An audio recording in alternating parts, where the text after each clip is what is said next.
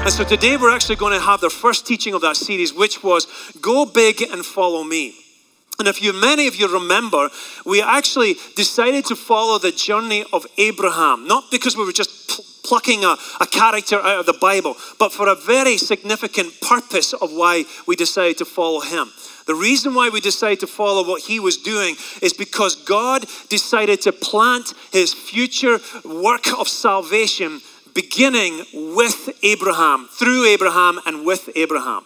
Now, there's two things I want to talk about today, and then there's three questions I want to ask today. Two things I want to talk about, and three questions I want to ask. And the first thing I want to talk about is this thing called the Abrahamic blessing. The Abrahamic blessing. Now, don't worry about it. I know it looks like a complicated word, but if you can order a decaf uh, grande um, caramel macchiato at Starbucks, you're good at remember, memorizing very complicated words here. Okay, so the Abrahamic blessing. What is the Abrahamic blessing? Believe it or not, it is one of the most significant scriptures in all of, of, of your Bible. One of the most, in fact, it's a pivotal scripture of blessing in the Bible because of what we're about to read. Here's what we're going to read.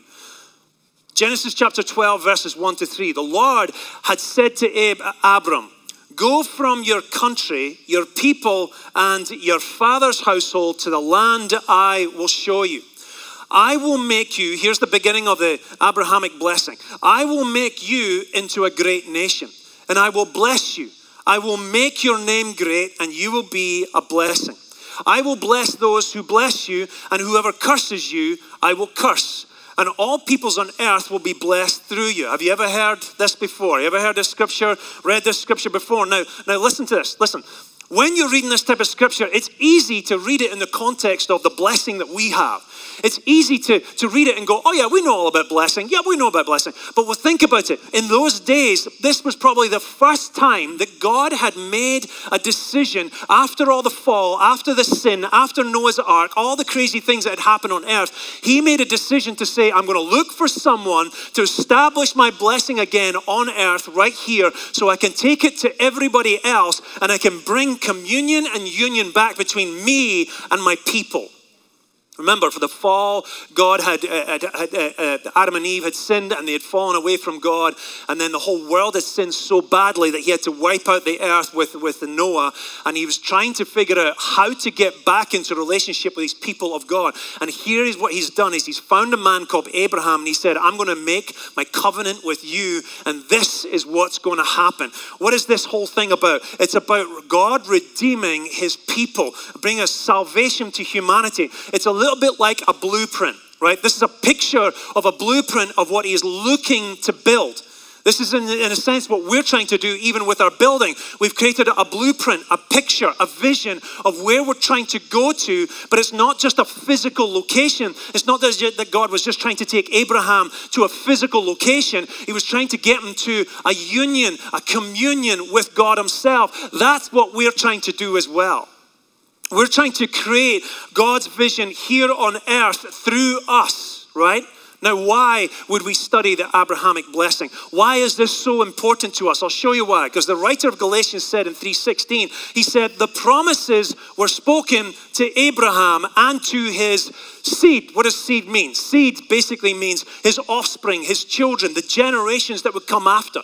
Now, many of us might look at that and go, well, that's good for Abraham and for all his grandchildren and great grandchildren and blah, blah, blah. But no, the Galatians writer continues on in verse 27. He says, And if you belong to Christ, then you are Abraham's blessing and heirs according to the promise. That means you have inherited everything that has been given to Abraham. It now belongs to you. It ultimately means this you are the new custodians of the blessing of Abraham.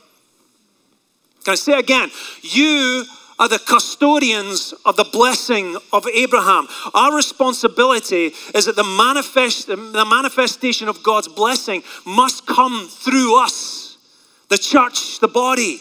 You and you and you and you, every one of you here, you now are owners of the Abrahamic blessing. Why does it not belong to Abraham anymore? Because he's already gone off to his inheritance. We now actually have to establish it here on earth. Here's the second thing I want to quickly look at before we get into our journey for the next few weeks about talking about Abraham. I want to give a quick picture on what I'm calling Abe facts, right? Abe facts. Facts about Abe. First one is this he moved away from Babel. Now, we just read from chapter 12, but in chapter 11, he literally came out of a culture, a community of people that decided they wanted to make God for themselves. If anything, they wanted to build a tower, get up to God's heaven, and get up there and say, okay, we're now in charge. Gosh, that sounds like this culture today. It sounds like people trying to build their own altars and try to make themselves God, make themselves celebrities, make themselves the top of the ladder. I'm in charge. You do exactly what I told you to do. Abraham came from that culture. A bit like what we're coming from. We're coming from the same culture today where people are telling us what we should do instead of us following what the scriptures are telling us to do. Here's the second thing He was the father of Judaism, Islam, and Christianity. Now, some of you might be surprised by that and think, He wasn't the father of Islam. Yes, one of his sons were the ones that Islam came through. So actually, he was the father of all those faiths. Are we saying that we should follow Islam? No, because we believe that Christ is the way. The point of, of God trying to establish his blessing through Abraham was that it would ultimately culminate in his son dying for us, right? No one can save us but the Son. The third thing I want to look at is he had no kids. Why is that so significant? Because God said to him, I want to establish my blessing through you, and I'm going to have you be the father of many nations. And you could see him going, What are you talking about? Have you not seen? But for most of my life, I've tried to have children. I haven't been able to have children. Is God messing around with him? I wonder how many of you have actually had a vision, a word, or a calling from God, and you've told God it's not possible. It can't come through me. I don't have the money. I don't have the time. I don't have the skills. I don't have the connections. I don't have something. But I'm telling you, if God has called you to do it, you have to say yes. Because Abraham is the proof that great things can happen through very small people with very little resources, except when they say yes, God can do great things. So here's the three questions I believe that were posed to Abraham as God was speaking to him. The first one is this Am I really following God? In Genesis chapter 12, verse 1, the Lord had said to Abraham, Go, go, go from your country, your people, and your father's household to the land I will show you. Now, if you weren't here last week, Pastor Mark had a phenomenal teaching about when Jesus told his disciples to go. And at that moment, when he told his disciples to go, their faith had to move from their head into their heart and then into their hands. And this is significant for us to understand because many Christians, and listen, this is what Pastor, I'm just, I'm, I'm going to just, just going to preach Pastor Mark's teaching again, okay, because it was that good, right? He basically said, God is not looking for more Christians, He's looking for more disciples. Because Christians are people who believe with their head and their heart who Christ is, but it doesn't mean they become Christ followers. They've not become disciples. They've not become disciples themselves to allow it to now translate into their hands. You follow me so far? James even said this, referring to Abraham. He said, You see that Abraham's faith and his actions were working together, and his faith were made complete by what he did. Not what he believed, not what he felt, not what he thought, but, but what he did. And here's God saying, The Lord had said to Abraham, Go from your country, your people, and your father's house to the land I will show you. Now, that's a challenge there, right? It's a real challenge because we often only want to follow God when we know what's about to come. We know what's coming towards us. We know how it's always going to it's going to play out. Now that I know and understand everything, then I'll be committed to you, God. So many of us understand this, but demand we must know where we're going before we become all in with something. Let me tell you something an old man taught me when I was a kid, and he said, Son, slow obedience is no obedience, which is disobedience. Slow obedience is no obedience, which is disobedience. Oftentimes, what we're trying to do is follow what we understand or what we feel and not who we know. Right? The Lord said, Go to the land I will show you. He didn't even tell him how to get there, He didn't tell him exactly what it was going to be. He just said, Go. You see, this is the important thing. It's important for us to understand it's not the what that matters, it's the who that matters. Who are you following? Who have you decided to say yes to? Is it you or is it God? Because even though you might be in a conversation with God where God has told you to do something, oftentimes you'll find out you're actually following yourself because you've decided, I'll wait until the right time comes along. I'll wait because um, it's not, you start coming up with your own logic instead of saying, God, when do you want me to go? Oh, now. Okay, I'll go. I'll go right now. Here's the second question I believe that he was, he was uh, tackled with. And the, first, the second one is this Where is my security? This is a big one for me personally. Genesis 12 1 says, The Lord had said to Abraham, Go from your country, your people, and your father's household to the land I will show you. What is he saying there? He said, Leave your country, leave your culture, and leave your community. For many of us, listen now, that's going to be really hard for you because you don't realize how much your identity is tied up in where you come from, what you come from, and whom you come from. It's amazing how many of us are trying to grasp onto in, increasing our culture and our identity. And, and get me wrong, don't get me wrong. I'm not saying that our cultures are all necessarily bad, but what I am saying is that they're nothing compared to the culture of the kingdom of God. And many of us have need to, I believe, we're going to have to start casting off our political positions and stances. We're going to have to start casting off our citizenship of, I come from America and I'm all about this document. Uh, the Constitution document, and that's what it's all about. That's the thing that will bring us freedom. We're fighting for things that will not change people's hearts. We need to fight for things that will change people's hearts. And the only thing that can change people's hearts is the fact that we have the love of Christ amongst us. Jesus said this. He said, The world will know how you love each other because how you love each other is actually how I have loved you. I gave put my life down. I didn't demand for my rights. I didn't say it's my way or the highway. I said it was Yahweh. I said it wasn't the Constitution, it wasn't my political position, it wasn't even my, the fact that I was white or I was black or I was blue or purple, whatever color you are. It wasn't because of my sexuality, it's because I'm the Son of the Most High. And I believe we need to learn how to become citizens of heaven first. Put it first before our country, our people, our household, our cultures, our communities. Hello.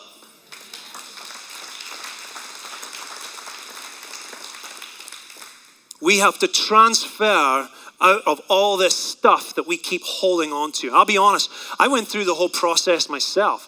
I was kind of thrust into this and coming over to America because people didn't understand me, they didn't quite understand my jokes for sure, and I am funny, right? People didn't understand. I, I didn't get to eat the food that I wanted. I didn't get to serve with my father that was running a church in Scotland. I get, didn't get to do the things that I wanted to do because it wasn't what God was trying to establish through me. I wonder is your security in your family? Is it even in your job? Is it in your education? Is it in what schools your children are going to end up at? Is it in the fact of what you own right now in your life? I'm telling you, my brothers and sisters at home, if your security is in what's around you, you're now settled. You're now dying in your faith. Our security is in whom we're following, not what we have or what we believe. Building up your wealth, your legacy, your security is like climbing a tall ladder of success only to find out it was leaning against the wrong wall. Earthly pursuits must be tied to eternal purposes. This is why we're doing what we're doing, not because of what we're building right now, but because of what we're trying to hand on to our children so that faith continues with them and doesn't die with us. I want you to look around right now. I want you to look at this building. Look at it. Look at this building. Look at the insulation falling off the top. No, don't look at that. This building is nearly 50 years old. This building was started by a church, a very small church, in fact, by a man. In fact, this whole area around here, many of you don't know this, but this used to be the city dump. If you dig deep enough, you're going to find a tire somewhere, right? This used to be the city dump. In fact, there's a huge kind of little mountain over across the road, down the road, just down there. That's one of the last city dumps that was close to Orlando. In fact, what we're on right now is a city dump. And a pastor years ago, about 50 or 60 years ago, said, I'm going to plant a church there. And so he took He took block and he took brick and he took old things from the dump and he built the first building out the front. And then the next generation came along and they built this building right here. My whole point of saying that is this we're living off of the obedience of a past generation.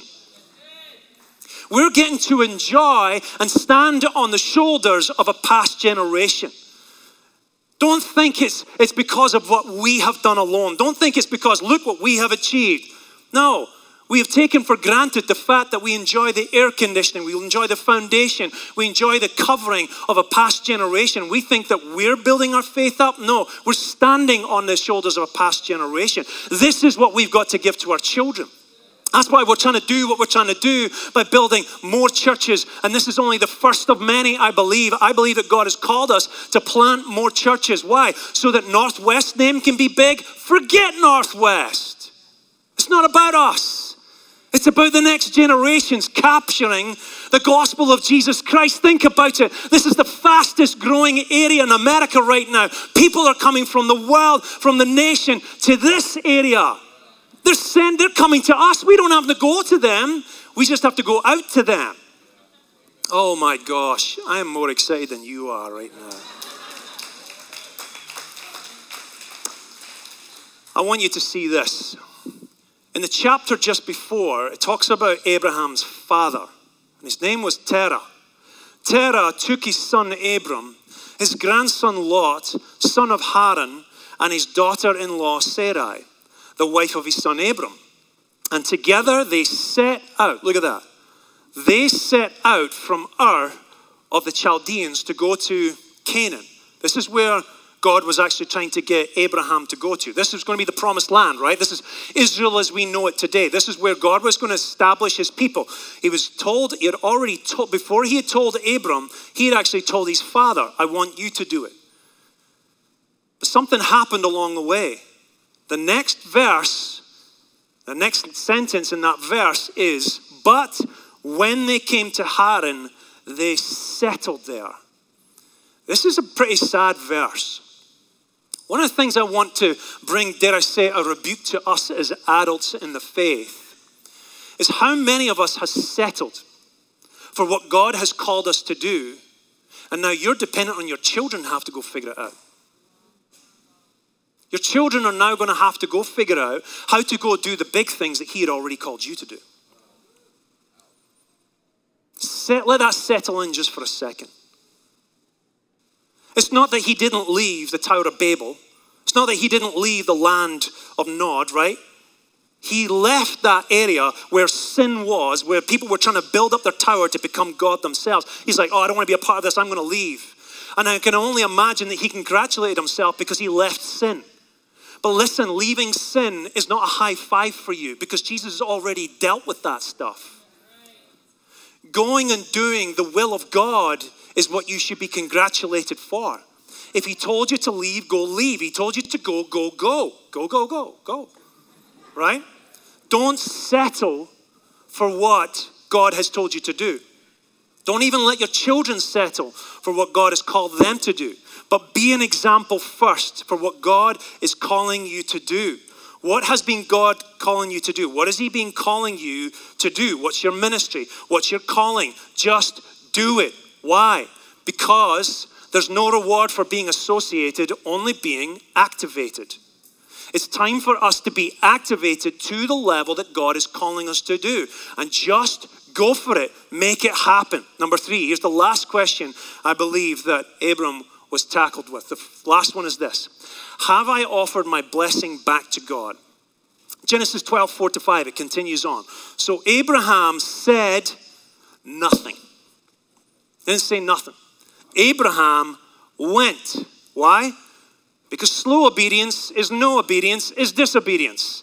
He was immediately obedient to the call of God. So Abram went as the Lord had told him, and Lot went with him. And it continues on. Abram was 75 years old when he set out for Haran.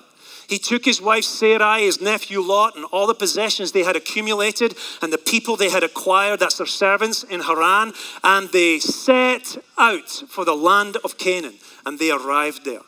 They didn't know what they were walking into. They didn't know where they were going. They didn't know what was about to happen. What on earth was going to happen? It didn't matter. He took everything he had, everything that he had collected in his life, and he pointed it to the direction of God. That's significant.